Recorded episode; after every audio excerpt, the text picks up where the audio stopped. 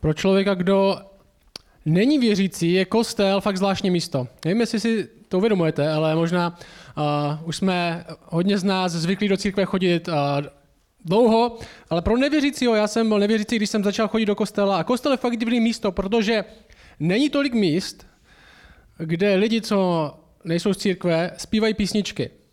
Jo, možná na hokeji se zpívá, uh, nebo na fotbale, ale většina lidí, zvlášť Čechů, možná v Americe, že tam jsou víc takový kulturní, kulturní, ale Češi moc nespívají písničky. A přijdu do kostela a první, co na ně vybavne, že jsou písničky o Ježíši. A další věc, tam lidi mluví o Bibli a modlí se, což je úplně nejhorší, když jsem, nevím, jestli si pamatujete ještě na chvíli, když jste nebyli věřící, jestli třeba nejste z věřící rodiny, kde se lidi modlili a vy jste si říkali, a co s tím mám jako, co mám dělat já? Lidi mají zavřené oči, vy se na ně díváte. A, tak dobrý, no. Ale zajímavá věc, se děje, když lidi jdou do kostela a je to divný. A někdo, já si pamatuju, když jsem měl lidi ptali, tak co, jaký to bylo? Já říkám, hrozný. A já jsem byl v českých církvích, byl jsem v Americe, když jsem ještě byl nevěřící v kostele, kde bylo 2000 lidí, všichni zpívali, modlili se, dělali věci. A někdo se mě zeptal, jaký to bylo? Já říkám, to bylo, se mluví o Bibli prostě, a modlí se tam, zpívají nějaké divné písničky. A oni se mě zeptali, a přijdeš příště zas? A moje odpověď byla, jo. Co se děje? Co se děje? Děje se tohle. Děje se tohle, že vy přijdete do kostela a najednou slyšíte nebo začnete slyšet hlas, který jste předtím ještě neslyšeli a nevíte, co to je. Neříká můj hlas nebo něčí jiný, ale něco k vám mluví nějakým způsobem. A byl říká, ty, co Bůh zachraňuje, tak ty nejdřív povolává. Ty nejdřív volá k sobě. A tenhle hlas, Ježíš tomu říkal, ovce slyší můj hlas. Začneme slyšet něco, co nejde slyšet nikde jinde. A začneme se tam vracet, i když nám připadne, že to je úplně z jiného světa, že tomu nerozumíme, ale jo, příště tam budu zas. A nevím proč. A tohle se začne dít. A my tady, co tady děláme, je, že studujeme Bibli. Tohle je taková naše biblická hodina. Tady jsme v prvním Samuelovi, začali jsme uh, minulý týden, jestli máte Bibli, tak první Samuelova ve starém zákoně. Verše budou i uh, na televizi. Uh, jestli můžete, dělejte si poznámky, máme tady propisky kostelové, můžete si vzít jednu zdarma. Jestli nevíte, co je to propiska, tak máte telefon v ruce, tak použijte telefon. Ale budeme z toho čerpat. A ta první Samuelova, ta kapitola první, kterou jsme viděli, tak jsme potkali jednu ženu, která se jmenovala Hana, nebo Hana, nebo Hana, stejný jméno. A co jsme viděli naposledy, že tahle žena byla zlomená žena. Že tahle žena byla žena, která neměla děti. A všechno, co si v životě nejvíc přála, je mít syna. A byla plná hořkosti, protože Bůh jí toho syna nedal. A co se stalo navíc je, protože neměli děti, tak její manžel si nabrnknul další manželku, aby mu ty děti dala. Takže teď tam je Chana, je tam druhá manželka a ta manželka navíc, která má děti, tak ji šikanuje za to, že ta Chana děti nemá. A viděli jsme zajímavou věc. Tele Chana, tele Hana uprostřed zoufalé, těžké situace, kde je plná hořkosti z toho, že někdo má a ona nemá, tak jsme viděli, že i když tahle situace je pro ní zdroj zármutku, tak Bůh je nad tím. I když tahle situace je pro ní možná zdrojem smutku a nepochopení, tak Bůh to nějakým způsobem vede ke svým cílům, i když ona ještě neví proč. A říkali jsme si, jak tahle tři let, tři let stará knížka, první Samuelova, může mluvit k nám. Jak tohle může mluvit k nám? A ta odpověď je taková, protože lidi se moc nezmění a Bůh se rozhodně nemění. Pořád se ptáme na věci jako proč jsou věci tak, jak jsou. Že proč jsou věci tak, jak jsou, nebo proč tady tímhle musím procházet já. Proč tady tímhle, čím procházím teďka, musím procházet já? Proč ne zrovna tady tenhle? Proč tady tenhle, který se zdá, že... Neukazu na Ondru. A proč tady tenhle, který se zdá, že nic nedělá, o nic se nestará, je to ještě hulvát, tak nemusí procházet tím, čím procházím já. Proč tenhle má a já nemám? A tohle jsou to otázky, které Chana měla a jsou úplně stejné otázky, které máme dneska my. A co jsme viděli na konci té kapitoly, že Bůh nakonec tu Chanu vyslyšel, že jí dal syna. Nebylo to hnedka, že my máme takové, když čteme Bibli, tak máme výhodu, že uh, to vidíme s velmi s nadhledem. Že to je v jedné kapitole, víme všechno, co se stalo, ale ten text říká, Chana se roky a roky modlila. A my to vidíme v pár verších, no tak to dostala, to bych chtěl také, aby mě takhle Bůh vyslyšel. Možná, kdybyste se podívali na svůj život, v deseti letech v jedné stránce, kde jste se modlili před deseti letma a co máte teď, tak byste zjistili, že Bůh vás vyslyšel možná ještě víc než jí. Každopádně my máme tenhle nadhled, my vidíme, že se dočkala a že jeho načasování bylo lepší než naše. A skrze tuhle nuznou ženu, o které ten text říká, že měla zlomený srdce, se narodí Samuel, podle kterého je tahle knížka pojmenovaná. A co uvidíme dneska? Dneska jsme v druhé kapitole. Jsme v 11 verších druhé kapitoly. A co uvidíme teď, je, že ta Chana propukne v modlitbu. Podíváme se zblízka na její modlitbu, nebo někdo tomu říká, že to je chvalospěv, že to je píseň. A uvidíme někoho, kdo se roky ptal hospodina na něco, možná neviděl žádné výsledky, ale teď, ale teď, teď ví. Teďka ví, je přesvědčená, že Bůh doopravdy pracuje, že Bůh slyší, že Bůh vidí, protože o tom nemůže být pochyb. Ta, která byla neplodná, má děti. A najednou ta Chana si uvědomí jednu zásadní věc. Bůh je se mnou a Bůh je pro mě. A když k téhle jedné malé skutečnosti, jo, znovu, možná si to potřebuješ říct pro sebe stejně tak.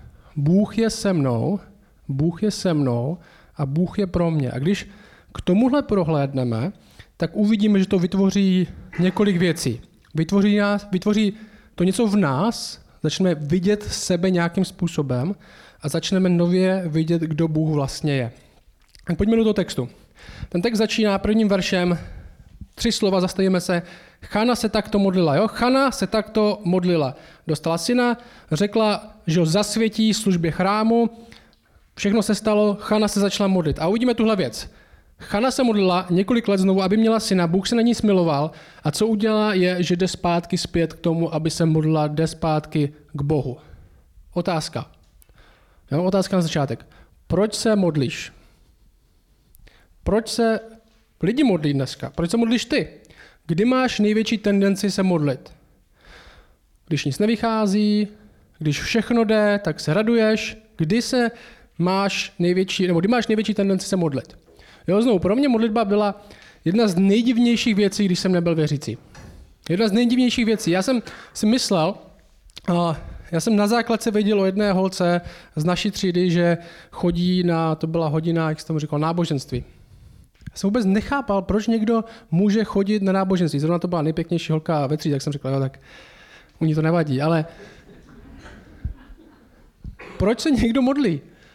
Já jsem si myslel, že modlí nebo modlitbu, nebo ten, kdo se modlí, tak to musí být největší slaboch, co je. Jo, protože strašně se potřebuje, potřebuje, aby mu uh, děda na obláčku zařídil nějakou službičku, protože si není schopný věci zařídit sám, nebo se bojí smrti, nebo se bojí něčeho, tak potřebuje uh, slaboch. Ale když jsem se dozvěděl trochu víc, co modlitba je, tak jsem změnil názor. Zjistil jsem, že něco na tom je. A nemyslím jenom tím, že to funguje, ale je něco na člověku, který se skutečně modlí. Jak ses naučil modlit? Jestli si věřící, jak jsi se naučil modlit?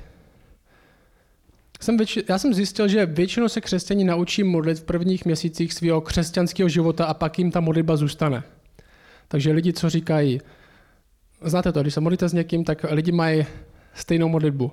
Že jo? Nebo aspoň ten začátek. Někdy, někteří lidi říkají, tak pane, pane, pane, pane, někteří říkají oče, někteří říkají nebeský, nebeský oče. A to se většinou naučí v prvních měsících a pak už se to nikdy nezmění.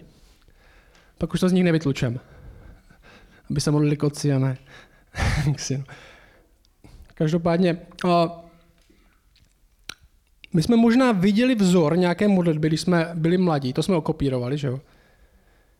Protože lidi chtějí vidět, jak se modlit, kopíruj toho, kdo si myslí, že se modlí dobře. A dneska uvidíme vzor jedné modlitby. Uvidíme tu její modlitbu. A chci, abyste viděli, tele, tele Chana, tele Hana není žádný teolog. Tohle obyčejná žena, která měla možnost vidět Boha při práci, která si uvědomila, že Bůh je blízko, Bůh pracuje. A to ji přivedl do modlitby. A taky vám řeknu jednu věc. Tohle dneska není žádný návod na modlitbu. Jo, tohle nebude návod pro vás a takhle přesně se musíte modlit i vy. Lidi hledají návod na modlitbu, když uděláte seminář na konferenci, modlitba, tak tam bude nejvíc lidí. Modlitba, evangelizace, sex. Myslím, vždycky nejvíc lidí, protože lidi chcou vidět, jak se modlit, chcou vidět, jak sdílet evangelium, protože ani jedno z to nedělají, tak chcou vidět rychlej návod, jak to dělat. A sex, to nemusím vysvětlit. Ale ve skutečnosti všichni víme, jak se modlit. Jo, modlitba není, modlitba na, na, ve skutečnosti je možná nejjednodušší věc na světě v jedné chvíli. Možná, když jste, jestli jste rodiče a měli jste nemocný dítě, já neříkám 37,3 teplota, ale měli jste nemocný dítě, tak vám nikdo nepotřeboval, tak jste si, já bych se modlil, ale nejdřív potřebuji přečíst knížku o modlitbě. Abych se to dítě modlil, ale nevím jak. Ne, tak se prostě modlíte. Protože vidíte, že situace je závažná, že jo? Když jste možná, když vy jste sami procházeli nějakou nemocí, tak jste nepotřebovali seminář o tom 10 způsobů, jak se modlit, když jsem nemocný. Ne, tak jste se prostě modlili. Lidi se umí modlit. Jen nechápou situaci, ve které jsou. Chana, něco velkého se stalo. Neřekla, tak potřebuji knižku o modlitbě. Ne, začala se modlit. Modlila se Bůh zasáhl, ona se modlí. A ta hlavní myšlenka dneska je tahle. Vidět Boha při práci, možná ještě líp řečeno uvědomit si, že Bůh pracuje, způsobuje, že vidíme nově sebe a nově jeho. Způsobuje to úžas nad tím, kdo je a důvěru v něj, ne v sebe. A v tom smyslu je modlitba možná nejjednodušší věc na světě. Zavřeš oči, ve skutečnosti ani nemusíš zavírat oči a začneš mluvit k Bohu. A na druhé straně modlitba je ta nejtěžší věc na světě. Protože v modlitbě se odprošťujeme od sebe.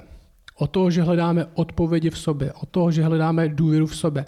A to je pro lidi ve skutečnosti ta nejtěžší věc. Protože my obecně, naše gravitace, centrum je tady. Všechno se točí kolem nás.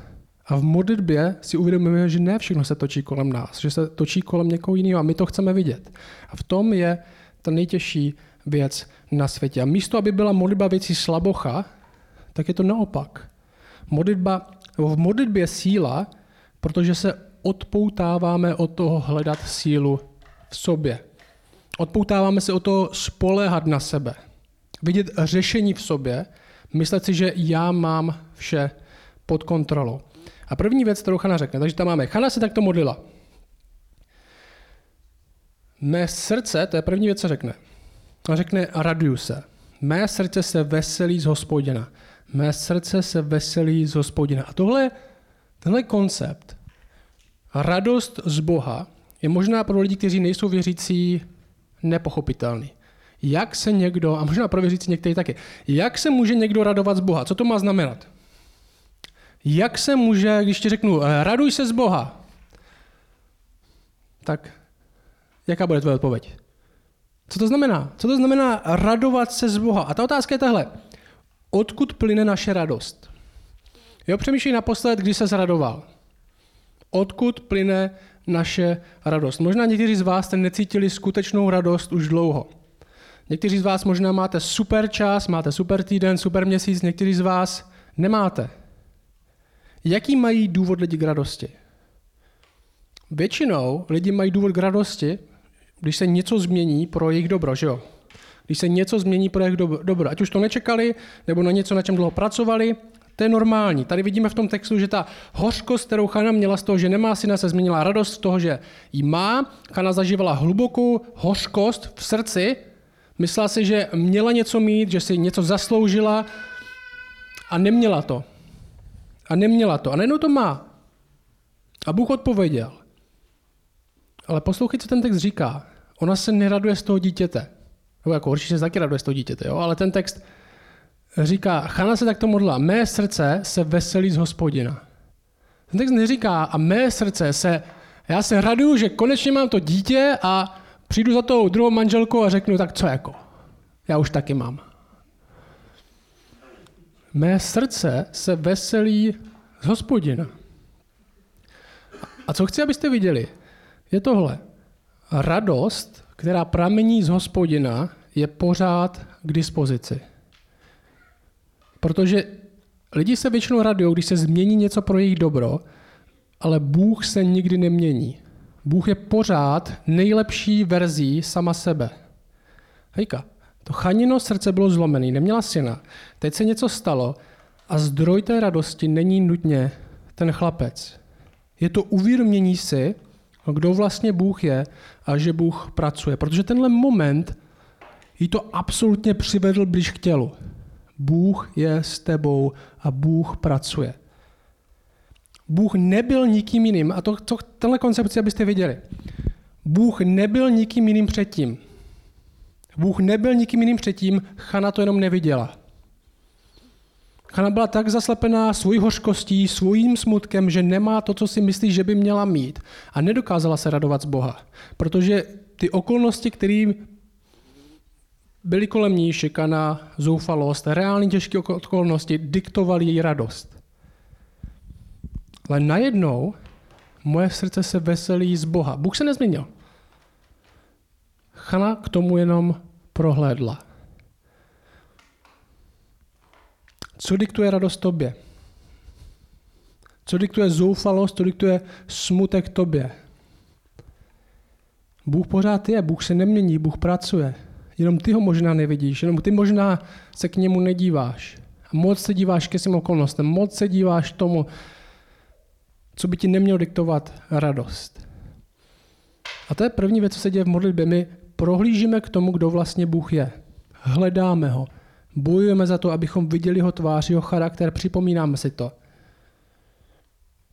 Možná ta otázka je pro nás taky, jak můžeme prohlídnout dřív, než přijde ta obrovská věc, která bude tak jasná. V, tém, v tom momentě zoufalosti. Poslouchej, lidi, kteří se radují naproti okolnostem, lidi, kteří se radují naproti okolnostem, kteří nehledají řešení v sobě, kteří nehledají naději v sobě, nejsou žádní slaboši. Jsou ve skutečnosti daleko silnější než ostatní, protože jejich síla nevychází jen z nich. Další věc, kterou řekne, tahle. Takže ona se veselí z hospodina. Teďka řeknu takovou zajímavou věc. Můj roh se pozvedá dík hospodinu. Můj roh se pozvedá dík hospodinu. Jo? Ne, neměl žádný rohy. Uh, to znamená tohle. Můj roh se pozvedá k hospodinu, to je způsob řeči, jak říct, nebojím se. Přestávám se bát. Je to síla odhodlání, možná bychom mohli říct, než když říkáme a dal jsem hlavu vzhůru. Přestal jsem se dívat do země a začal jsem se dívat zpříma. A znovu otázka. První je, odkud beru radost? A druhá otázka, kterou chci, abyste se ptali sami sebe, proč bych se měl v životě něčeho bát? Proč bych se měl v životě něčeho bát? Většina z nás se něčeho nebo někoho bojí.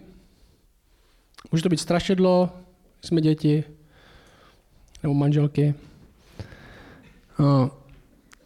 Může to být člověk, který nás šikanuje, může to být nejistá budoucnost, může to být zdraví, cokoliv to je. Máme to, že jo? Nechceme na to myslet. Může to být, jak vypadáme. Přesto nás to trochu drží v řetězech. Otázka, proč bych se měl něčeho bát? A ta odpověď je jednoduchá, že jo? Protože tam venku je něco silnějšího než já a má to potenciál mě zranit, zničit, vyřídit. To je proč se lidi bojí. Protože tam venku nebo vevnitř je něco, co má potenciál mě zničit, vyřídit, zranit. Já když jsem byl malý, když jsme, my jsme vyrůstal v paneláku, a proto jsem tak ostřílený.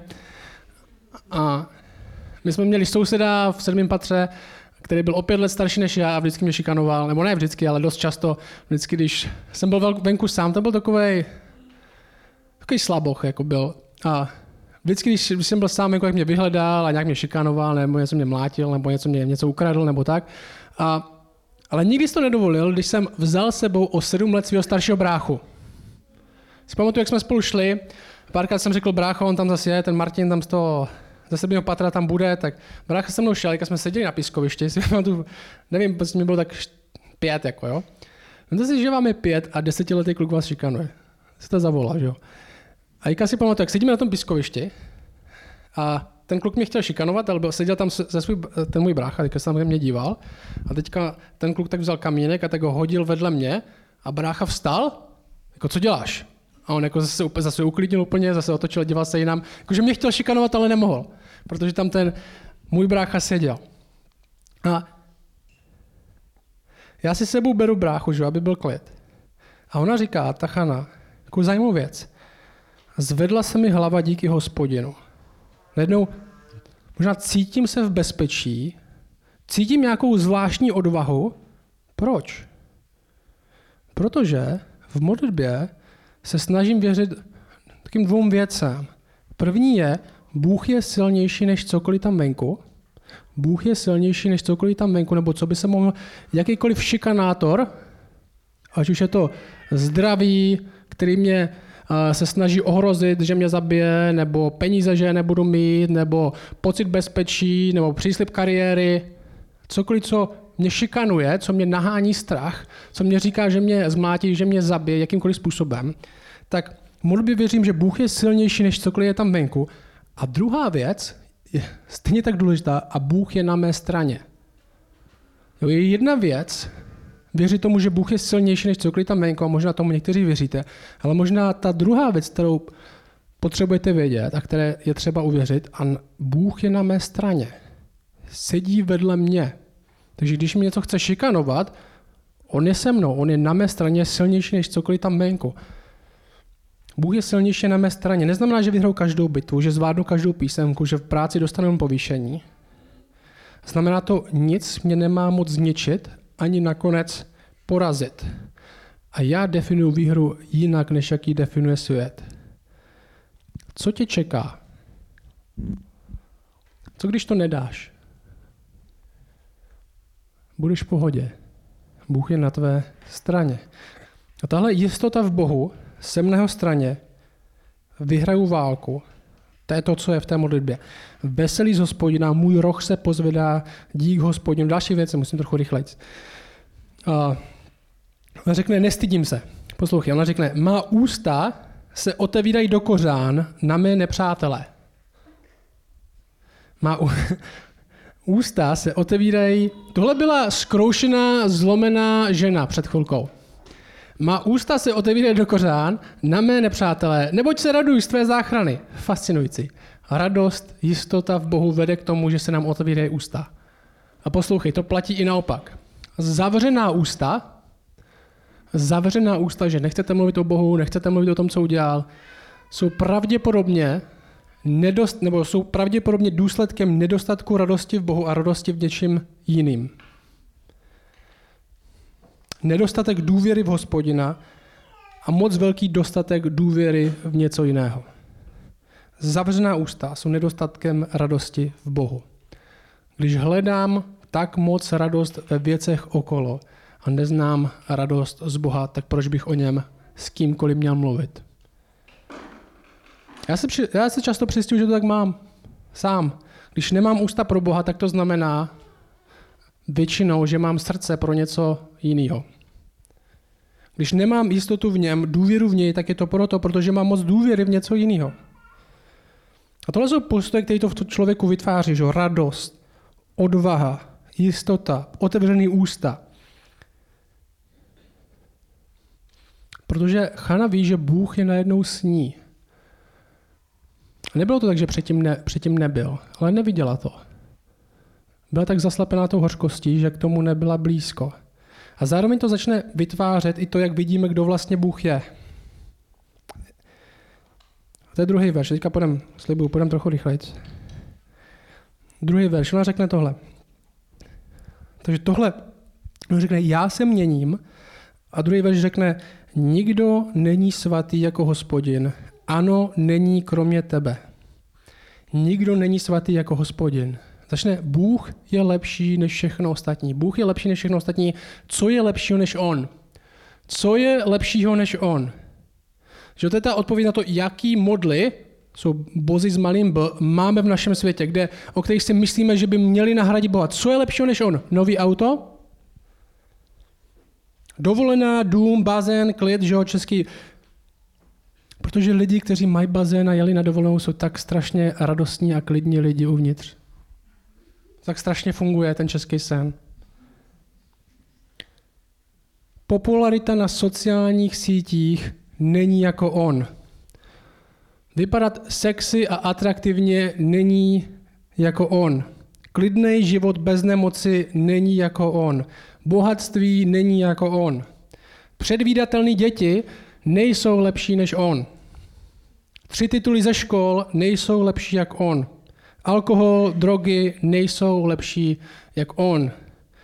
Nikdo není jako ty. A křesťanství klade jeden takový radikální požadavek, že Bůh je exkluzivní. Bůh dokonce říká o sobě, že žárlí že ve starém zákoně. Co to znamená? To znamená, že když se dívá na tebe, jak se ženeš za vším ostatním a nahrazuješ jeho něčím jiným, tak žádný, tak si říká, proč to děláš? Bible tomu říká cizoložství dokonce. Jako když začneme svoji naději dávat do alkoholu, nebo do prachu, nebo do kariéry, nebo do titulu, tak pro něj to je, jako kdyby jsme šli do postele s jinou ženskou. On si klade, já budu první v tvém životě, protože nic není lepší než já. A když, to, když ho potkáme, tak se nám začne měnit život, protože tomuhle začínáme věřit. Není to Bůh plus něco, je to jenom On a díky všemu je vše ostatní jiné. Dostává své místo. Když to říká takhle, že kde máte poklad, tam bude vaše srdce. Najednou on je pro nás to nejcennější a naše srdce se orientuje kolem něho, ne kolem nějaké jiné věci. Všechno ostatní, jedna stará anglická hymna zpívá, je tekutý písek. A to se přesouváme k tomu dalšímu, co řekne. Ona řekne, není taková skála jako náš Bůh. Nikdo není svatý jako ty, jsi jedinečný, nikdo není taková skála jako náš Bůh. Neboli na čem chcete stavit svůj život? Jo, možná jste věřící, možná nejste věřící, ale není to fér otázka, na čem stavíš svůj život. Z čeho plynou tvoje hodnoty? Z čeho plyne tvoje přesvědčení? Z čeho plyne tvoje představa, za čím bych měl v životě jít? Odkud? Na čem stojíš? No tak Karel v hospodě říkal, že bych... Hospodin je lepší než hospoda. To je taky naše přesvědčení tady. Ne, že byla hospoda špatná. Všechno ostatní je tekutý písek, že on je skála. Když to říká, kdo staví na mě, kdo staví na mých slovech, je jako moudrý stavitel, který stojí na skále. A staví na skále. Proč? Protože bouřka přijde. Že jo, to, je to, to je to podobenství. Bouřka přijde, otestuje náš dům, na čem stavíme. Co je jistějšího než on? Co je jistějšího než on? Jdem dál. Ona řekne. Ona vidí jeho svatost, nikdo není jako on, vidí jeho pevnost, skála, na ničem jiném nejde stavit než na něm a vidí jeho moudrost. Ona řekne, nemnožte povýšená slova, drzost, ať tě nevíde z vašich úst. Vždyť hospodin je Bohem poznání, on zvažuje činy. Že to znovu, podle čeho se rozhodují, kde hledám moudrost pro život. Podle toho, kdo život stvořil, nebo jsem ve společnosti tupců, kteří neví nic víc, než to, co se doslechli v té hospodě. A křesťanství není o tom, že teďka máme teda v co věřit. Je i o tom, ale zároveň je to nový poznání, je to nový pohled na život. Že jo? Pro co žít? Jak pro to žít? Jak se dívat na věci nově? Ten, kdo stvořil, taky promluvil. Jdem dál. Další věc, co vidí, je tohle. Milosrdnost a bláznivost Boha. Bláznivost v tom smyslu, že jeho bláznivost je moudřejší než naše moudrost. Verš 4 a 5 říká, luky hrdinů jsou zlomeny, ale ti, kdo klopítali, se přepásali udatností. Ti, kdo byli nasyceni, jsou nehetě za pokrm, ti, kdo byli hladoví, přestali hladovět, dokonce neplodná po sedmé rodí. A ta, která měla mnoho synů, vadne. Neboli Bůh dělá věci jinak. Bůh dělá věci jinak. My bychom čekali, že úspěch bude vypadat jinak. Že Bůh to tak dělá pořád. Když se Ježíš narodil, kde se narodil? V chlívku, ne v paláci. Když Ježíš vzal první vedoucí své církve, koho vzal? Lidi z univerzity? Ne, lidi od rybníka, kteří ani nevěděli, co se děje. Bůh dělá věci jinak, mění všechno na hlavu, neplodná rodí. Bůh vítězí skrze slabost, ne skrze sílu, poráží mírností a sebeobětováním. Ale boží bláznoství, plán a načasování je moudřejší než lidé. Je lepší než lidský plán. I za cenu, že když jsme, te, když jsme v tom, když se to děje, tak vůbec nechápeme proč. I za cenu toho, že když jsme v tom, tak nevidíme, kam to vede. Jak by s tímhle Bůh mohl vůbec něco udělat? Mně se líbí, jak to apoštol Pavel zachytil v prvním uh, listu do Korintu. A tam je na, on tam říká tohle. On píše církvi a jim říká tohle. Je napsáno, zahubím moudrost moudrých a rozumnost rozumných zavrhnu. Kde je moudrý? Kde je učitel zákona? Kde je řečník tohoto věku? Neučinil Bůh moudrost tohoto světa bláznostvím? Nebo když svět v boží moudrosti nepoznal, skrze svou moudrost Boha zalíbilo se Bohu skrze bláznoství této zvěsti zachránit ty, kdo věří. Neboť židé hledají znamení, řekové hledají moudrost, my však hlásáme Krista ukřižovaného. Židům pohoršení, pohanům bláznoství, ale těm, kteří jsou povoláni, kteří jsou volaní, to začínají vidět jinak. Židům i řekům Krista boží moc a boží moudrost. Neboť co je u Boha bláznivé, to je moudřejší než lidé a co je u Boha slabé, to je silnější než lidé. Další věc, co Chana vidí, je tahle svrchovanost Boží. Tohle jsou verše 6 až 9. Taková jedna sekce, ona říká tohle. Bůh si dělá, co chce. Bůh hospodin usmrcuje, to je verš 6, i oživuje, přivádí do podsvětí, i vyvádí z něj. Hospodin činí chudým, i zbohacuje, ponižuje, i povyšuje, pozvedá chudého z prachu, vytahuje nuzného ze smetiště, aby je posadil ze šlechtici a dal jim do dědictví slavný trůn. Neboť hospodinu patří sloupy země, na ně položil svět. Chrání nohy svých věrných, ale ničomové zahynou v temnotě, nebo člověk nezvítězí vlastní silou. Aby Bůh dělá, co chce a může dělat, co chce. Proč? Protože tenhle svět není náš, tenhle svět je jeho. Tenhle svět není náš, tenhle svět je jeho. A my spolíháme, my spolíháme až moc na vlastní sílu. Myslíme si, že máme život pod kontrolou. Myslíme si, že jsme strujcem svého vlastního osudu, svého vlastního štěstí, ale tak to není. Máme o sobě velký mínění. Myslíme si, že nás Bůh potřebuje dokonce, že by měl být On vděčný za nás. A pak se divíme, proč náš modlitební život není tak bohatý. Protože nakonec věříme, že tu sílu, kterou potřebuje ve mně, tak proč bych ji hledal někde jinde? Bůh nás nepotřebuje. Bůh se rozhodl ve své milosti, že nás použije. Jsou dvě jiné věci. Všimni si, co ten text říká. Člověk nevyhraje život svou vlastní sílou, protože tenhle svět ani jeho život není jeho vlastní silou držen. Ten se říká, člověk nezvítězí vlastní silou. Tohle není náš svět, tohle je jeho svět. Poslední věc, co vidí, je dále. Vidí spravedlnost Boha. Ona říká, ti, kdo vedou při s hospodinem, budou otřeseni. Ti, kdo vedou při s hospodinem. Všimni si jedné věci. Ona prohlídne k tomu, co Bůh dělá a uvědomí si pošetilost svého vlastního jednání do té doby. Jak hloupá jsem byla, když jsem si kladla nárok, když jsem si myslela, že mám spravedlivou při, že já si něco zasloužím. Ti, kdo vedou při s hospodinem, budou otřeseni, zahřmí proti ním z nebes. Hospodin bude soudit končiny země, dá sílu svému králi a vyvýší roh svého pomazaného. Ten teď říká tohle. Bůh je spravedlivý a nikdo neunikne jeho spravedlnosti. Ti, kdo se budou snažit ospravedlnit sama sebe, tak vedou prohraný, prohraný případ, prohraný boj, prohraný soud. Naše naděje není naše povýšenost a pícha před ním, ale naše pokora a důvěra v jeho slitování nad námi. A ta otázka poslední z toho textu je tahle. Jak můžeme výst při s někým, kdo zná naše srdce? Jak můžu výst při s někým, kdo zná moje srdce? To je strašidelná myšlenka. Nejenom, že zná naše jednání, nejenom, že zná naše jednání, ale zná všechny naše pohnutky, zná důvody, proč jsme všechno udělali, co jsme udělali, proč jsme neudělali něco, co jsme měli udělat? Jak můžu víc při s někým takovým? A odpověď nemůžu. A zároveň tomu textu taková zvláštní věc, se kterou si komentátoři neví rady.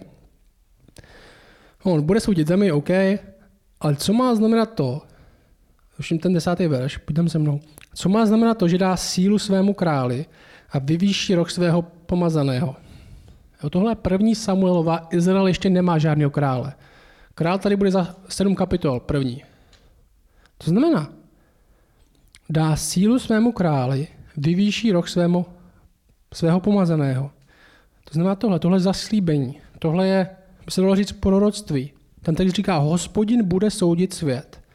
Bude soudit zemi, která mu patří a udělá to prostřednictvím svého krále. Udělá to prostřednictvím svého pomazeného. Víte, jak se řekne řecky pomazaný? Kristus. Jestli naše naděje nemůže být v nás, jestli náš život před svrchovaným, spravedlivým, moudrým, všemocným, vševědoucím Bohem nemůžeme vyhrát vlastní silou, tak v čem by měla být naše naděje? Naše jediná naděje, naše jediná naděje je ta, že tenhle král, skrze kterého Bůh bude soudit spravedlivě svět, bude na naší straně. Bude na naší straně. A o tomhle tahle kniha. Přijdou králové, přijdou jeho pomazaní, kteří budou slabým stínem toho, co nakonec přijde. Já vám přečtu pár novozákonních textů. Poslouchejte, buďte v tom se mnou. Tohle jsou skutky 17.30. Když tedy Bůh přehlédl ty doby nevědomosti, nařizuje nyní lidem, aby všichni a všude činili pokání. Neboť ustanovil den, v němž bude spravedlivě soudit obydlený svět skrze muže, kterého k tomu určil. Všem o tom poskytl důkaz tím, že ji vzkřísil z mrtvých. To říká, že jo. říká poštol Pavel v Janovi 5, 25. Tohle říká Ježíš. Říká, amen, amen pravím vám, že přichází hodina a nyní je to, kdy mrtví uslyší hlas Božího syna a ti, kdo uslyší, budou žít. Neboť jako otec má život sám v sobě, tak dal i synu, aby měl život sám v sobě. A dal mu pravomoc konat soud, protože je syn člověka. Římanům 2.15 Pavel říká, poštol tohle. Ukazují, to jsou lidi, kteří žijí bez Boha, o nich mluví, že mají dílo zákona napsané ve svých srdcích. Jejich svědomí je jedno, že nečetli Bibli. Jedno, že jim nikdo neřekl o Kristu, jejich vlastní svědomí bude jejich vlastním soudcem. Jejich svědomí bude svědčet spolu s myšlenkami, jež se navzájem obvinují nebo také obhajují. V den, kdy bude Bůh skrze Ježíše Krista podle mého evangelia soudit, co je skryto v lidech. A tahle celá knížka končí takovou zvláštní knihou zjevení, že? takovou divnou knížkou. A tam se v 19. kapitole skoro na konci píše tohle. A poštol Jan má zjevení, vidí, má vizi nebeskou a píše tohle. A viděl jsem otevřené nebe a hle, bílý kůň. A ten, kdo na něm seděl, se jmenoval věrný a pravý. Spravedlivě soudí a bojuje. Jeho oči byly jako plamen ohně a na hlavě měl mnoho, mnoho diadémů. Má napsané jméno, které nezná nikdo než on sám. Je oblečen do pláště zbroceného krví a jeho jméno je slovo Boží. Jak můžeme obstát před takovým králem a soudcem? Takže budeme na jeho straně. Je marný boj být na té druhé. Protože tahle strana, kde spolíháme na vlastní sílu, vlastní plán, kde dáváme důvěru do pošetilých věcí, kde máme moc o sobě velký mínění, tahle strana má svůj konec nebude pro ní místo. Protože tenhle svět není náš svět. Bůh posílá krále na svět, aby každý, kdo vidí a zamiloval si ho víc než sebe, byl zachráněn. Bible, říká, že, Bible to říká takhle. Bible říká, světlo přichází na svět a ty máš teďka na výběr. Zůstanu ve tmě, protože se bojím, co by na mě šlo poznat, kdybych na to světlo přišel – nebo výjdu na světlo, i když to bude znamenat ztrátu sebe. I když to bude znamenat přiznání, že nejsem tak dobrý, jak tvrdím. I když to bude znamenat pokání, což není jenom líto, což je obrácení na druhou stranu. I když to bude znamenat ztrátu sebe, ale získání Boha. A tohle poslední verš tady přečtu z Nového zákona, pak to skončíme. Jan 3.16. Slavnější verš. A poštol Jan píše tohle, co Ježíš řekl. Neboť tak Bůh miluje svět. Poslouchej, neboť tak Bůh miluje svět, že dal svého jediného syna, aby žádný, kdo v něj věří, nezahynul, ale měl život věčný. A ten text pokračuje. Vždyť Bůh neposlal svého syna na svět, aby svět odsoudil, ale aby byl svět skrze něj zachráněn. Kdo v něho věří, není souzen, je na jeho straně. Kdo však nevěří, již je odsouzen, protože neuvěřil ve jméno jediného syna Božího. A toto je ten soud. Že světlo přišlo na svět, ale lidé si zamilovali více tmu než světlo, protože jejich skutky byly zlé. Neboť každý, kdo jedná zle, nenávidí světlo a nepřichází ke světlu, aby jeho skutky nebyly odhaleny. Kdo však činí pravdu, přichází ke světlu, aby se ukázalo, že jeho skutky jsou vykonány v Bohu. Král přijde a na něm se rozhodne. Bible mu říká, že tohle je kámen úrazu. Na něj lidi spadnou a uvidí se, na kterou stranu je tenhle kámen roztříští. Na stranu světla nebo na stranu tmy. Přestaň přemýšlet, to kdyby Bůh znal moje srdce, tak by věděl, proč jsem tohle udělal. Bůh zná tvoje srdce a ví, proč děláš věci. A tvoje myšlenky a tvoje vlastní svědomí nebudou a nevyhrajou tvoji před, před Bohem, ale akorát tě víc odsoudí. Přeď k němu, on za to stojí, on je lepší. Není to jenom, že přicházíme k Bohu, tak aby jsme náhodou neskončili v pekle. Ne, my k němu přicházíme, protože on je lepší než všechno ostatní. A zároveň to přináší tady tuhle masivní záchranu.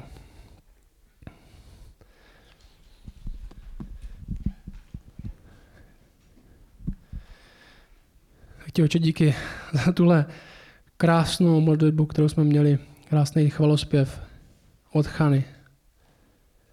Bych chtěl, aby jsme mohli aspoň zlomkem se umět modlit tak jako tahle prostá žena. My jsme mohli v modlitbě vyjadřovat, jak jsme rádi z toho, že tě známe. Jsme vděční, že naše radost může být čerpaná z tebe a ne z věcí, co se nám dějou, protože věci, které se nám dějou, hrozný kolotoč. Prosím tě za nás, aby, jak tady jsme, vím, že ty mluvíš, ty pracuješ v lidech různě, tě prosím, aby to mělo trvání. Aspoň dneska, aby lidi to vzali domů, že možná něco slyšeli, možná v nich něco probudil, možná touhu po něčem, nebo cokoliv. Tě prosím, aby tom pokračoval.